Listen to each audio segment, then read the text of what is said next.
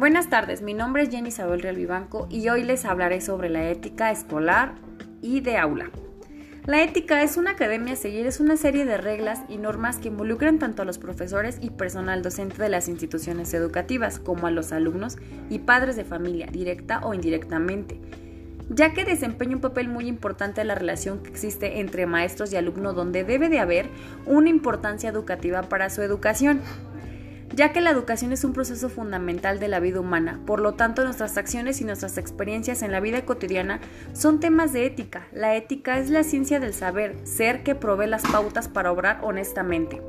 Ahora, les fungiré un papel como docente, escuela y trabajo. La escuela es un ambiente propicio para el ejercicio y aprendizaje de la ética. A través de ella, Profesores, estudiantes y empleados pueden lograr resultados positivos en el proceso educativo, mejorando el ambiente de trabajo y aprendizaje. En definitiva, si todos actúan éticamente en la escuela, todos salen ganando, porque los resultados serán positivos. Maestros, los maestros juegan un papel clave en materia de ética en la escuela. Los niños y jóvenes aprenden más con ejemplos que con largas explicaciones. El profesor que actúa éticamente con estudiantes transmite a los alumnos un importante modelo de comportamiento ético, ejemplos de actitudes éticas de los maestros. Enseñar a los estudiantes qué es ética y su importancia en diferentes niveles como, por ejemplo, en lugar de trabajo, escuela, familia o grupos de amigos, etc.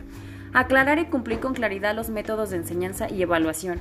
Escuchar y respetar las opiniones de los estudiantes. Buscar la calidad en el proceso educativo. Cumplir los plazos en la entrega de documentaciones, calificaciones, exámenes. No exponer errores o deficiencias de los estudiantes frente a toda la clase. Hablar con el estudiante en particular o en privado. Equidad en la corrección y evaluación de las pruebas tras tareas escolares. Ahora, vamos a escuchar lo que es por parte de los estudiantes. Niños y jóvenes adolescentes están en el proceso de aprendizaje y por tanto la ética les debe ser enseñada y demandada adecuadamente. Sabemos que gran parte de la conducta ética del estudiante se origina de la familia, especialmente sus padres. Sin embargo, cabe a la escuela trabajar la ética en el ambiente escolar para que resulte mejor de calidad y de enseñanza para el alumno. Es por eso que la ética es muy importante dentro y fuera de una institución política, ya que de ella dependen muchas cosas como ser humano a lo largo de nuestra vida.